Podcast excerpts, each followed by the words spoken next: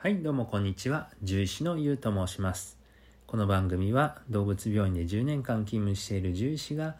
猫ちゃんの医療情報、健康情報、そしてもっと幸せになれる、えーん？秘訣をお伝えしておりますのでよろしくお願いします。はい。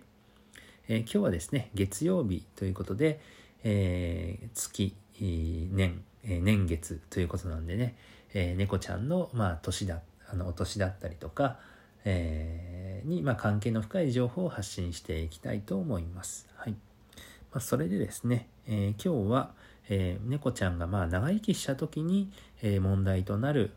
まあ、認知症だったりとか、えーその中でも特に夜泣きについてお話ししていきたいと思います。で猫ちゃんがねえ長生きすることをがま非常に多くなってきてですね最近だと猫ちゃんの平均寿命は14歳から15歳ぐらいっていうふうに言われていますね。はい、でそうなるとですね、えー猫ちゃんもですね人間と同じように、まあ、いろんなあの老化に関わる問題が出てきます。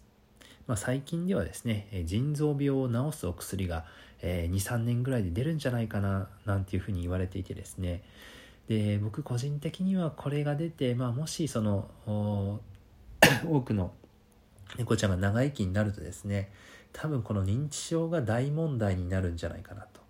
あとは関節炎っていう病気も大問題になってくるんじゃないかなというふうに思っていてですね、えーまあ一つ病気が良くなったとしても多分第2第3の、えー問題がまあ次に出てくるんじゃないかなとちょっと危惧をしておりますと。はい。まあ、ただですね、まあ、現時点でもやはりその認知症あとは、えー夜泣きについてはですね、えーまあ、今のうちからというか若いうちからあしっかりと対策をしておくことで、え一定の予防などはできるんじゃないかなっていうふうに思っています。はい、でまずそうですね、えーなので、えー今日はその、まあ、認知症とか夜泣きがねどういう時に出てくるのかあとはあの実際まあ、えその夜泣きだったりとか認知症予防の対策についてですねえあとはち、まあ、予防と治療法についてえお話ししていきますと。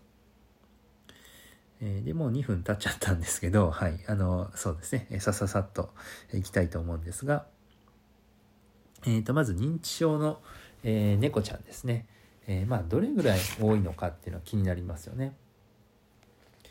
で、えーとまあ、一つ統計の調査があってですね猫ちゃんの、え 11, 11 歳から14歳の、え3割で15歳以上、まあ、平均寿命ぐらい以上生きるとですね、え約50%で、え何らかの、まあ、行動の、まあ、変化が起きているというふうに、えー報告されています。えーまあ、これがですねあの、まあ、認知症と、まあ、診断できるほどの変化ではあないいとも言えるんですけれども、まあ、ただですね僕個人としては、えーまあ、少しでも何かですね症状があればもう認知症と、えーまあちょっと診断のねあの、えー精度を、んまあ、診断をもうちょっと緩くしてもいいんじゃないかなと思っています。まあ、というのはですねあの、まあ、僕たちも人間もですね、708090100歳になると、まあ、明らかにですね若い時よりあの脳の機能って衰えてきますよね。でまあその時にま認知症とあの診断するかっていうとまたそれは違う話になると思うんですけれども、まあ、要はね脳の機能が衰えるっていうふうに、え大きく捉えるとあのもう年を取ると、えーまあ、脳の機能が衰えるので、まあ、認知症であれ認知症予備軍であれ、えー何か対策をしておいて損はないと思っています。まあ、特にですね、まあ、最近だと、えー人間も高齢化社会なんでねなんか脳トレとかボケ防止でなんたらかんたらみたいなのあると思うんですけども、まあ、猫ちゃんもですねそんな風になっても全然いいと思うんですね。でまあ、特にですねあの猫ちゃん認知症になるとまあ、いろんな症状が出てきてですね、まあ、特にその夜泣きがまあひどくなってしまう場合にはなかなかその一緒に暮らしていくことがあのちょっと苦痛になってしまったりすることがあるので、えーまあ早いうちからですね対策をすることができるんであればそれに越したことはないですよね。で認知症のま症状ですね、まあ、どんなものがあるかっていうと、えー、まあ一つは夜泣きですね。でまあ、睡眠サイクルが変化して、えー、昼間に寝て、まあ、夜起きるようになると。あのまあ、要はその夜に、えーえーとまあ、ぐっすり寝れなくなるんですね。はい、であとはその、まあ、行動の変化だったりとかこう、えー、ぐるぐるぐるぐる動いたりとかあとは、えーまあ、当てもなく動いたりとか、えー、あとまあ部屋あの部屋の出入り口が分からなくなったりとかですね。あと、まあ、性格とかが変わってですね今までできてたことができなくなるとか、えー、ちょっと攻撃的になるとか逆にもうあのいろんなことに興味関心がなくなるとかですね。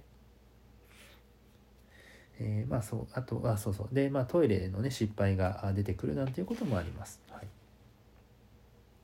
なので、まあ、認知症まあ平たく言うとですね、えー、今までと違った行動が出てくるというふうに言い換えてもいいかもしれないですね。はい、なのでその場合にはやはり認知症や脳の機能の低下を疑っていきますと。でその中で、まあ、今回夜泣きについてなんですけれども、えーとまあ、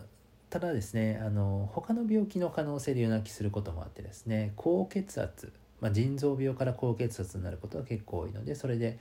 えー、夜泣きになったりとかあとは、えーと、甲状腺機能亢進症っていう、まあ、ホルモンの病気があるんですけれどもそれでも夜泣きをすることがあるんですね。なので、まあ、基本的にはその夜泣きが始まったらですね、え、なるべく早い段階で動物病院に行ってあげてください。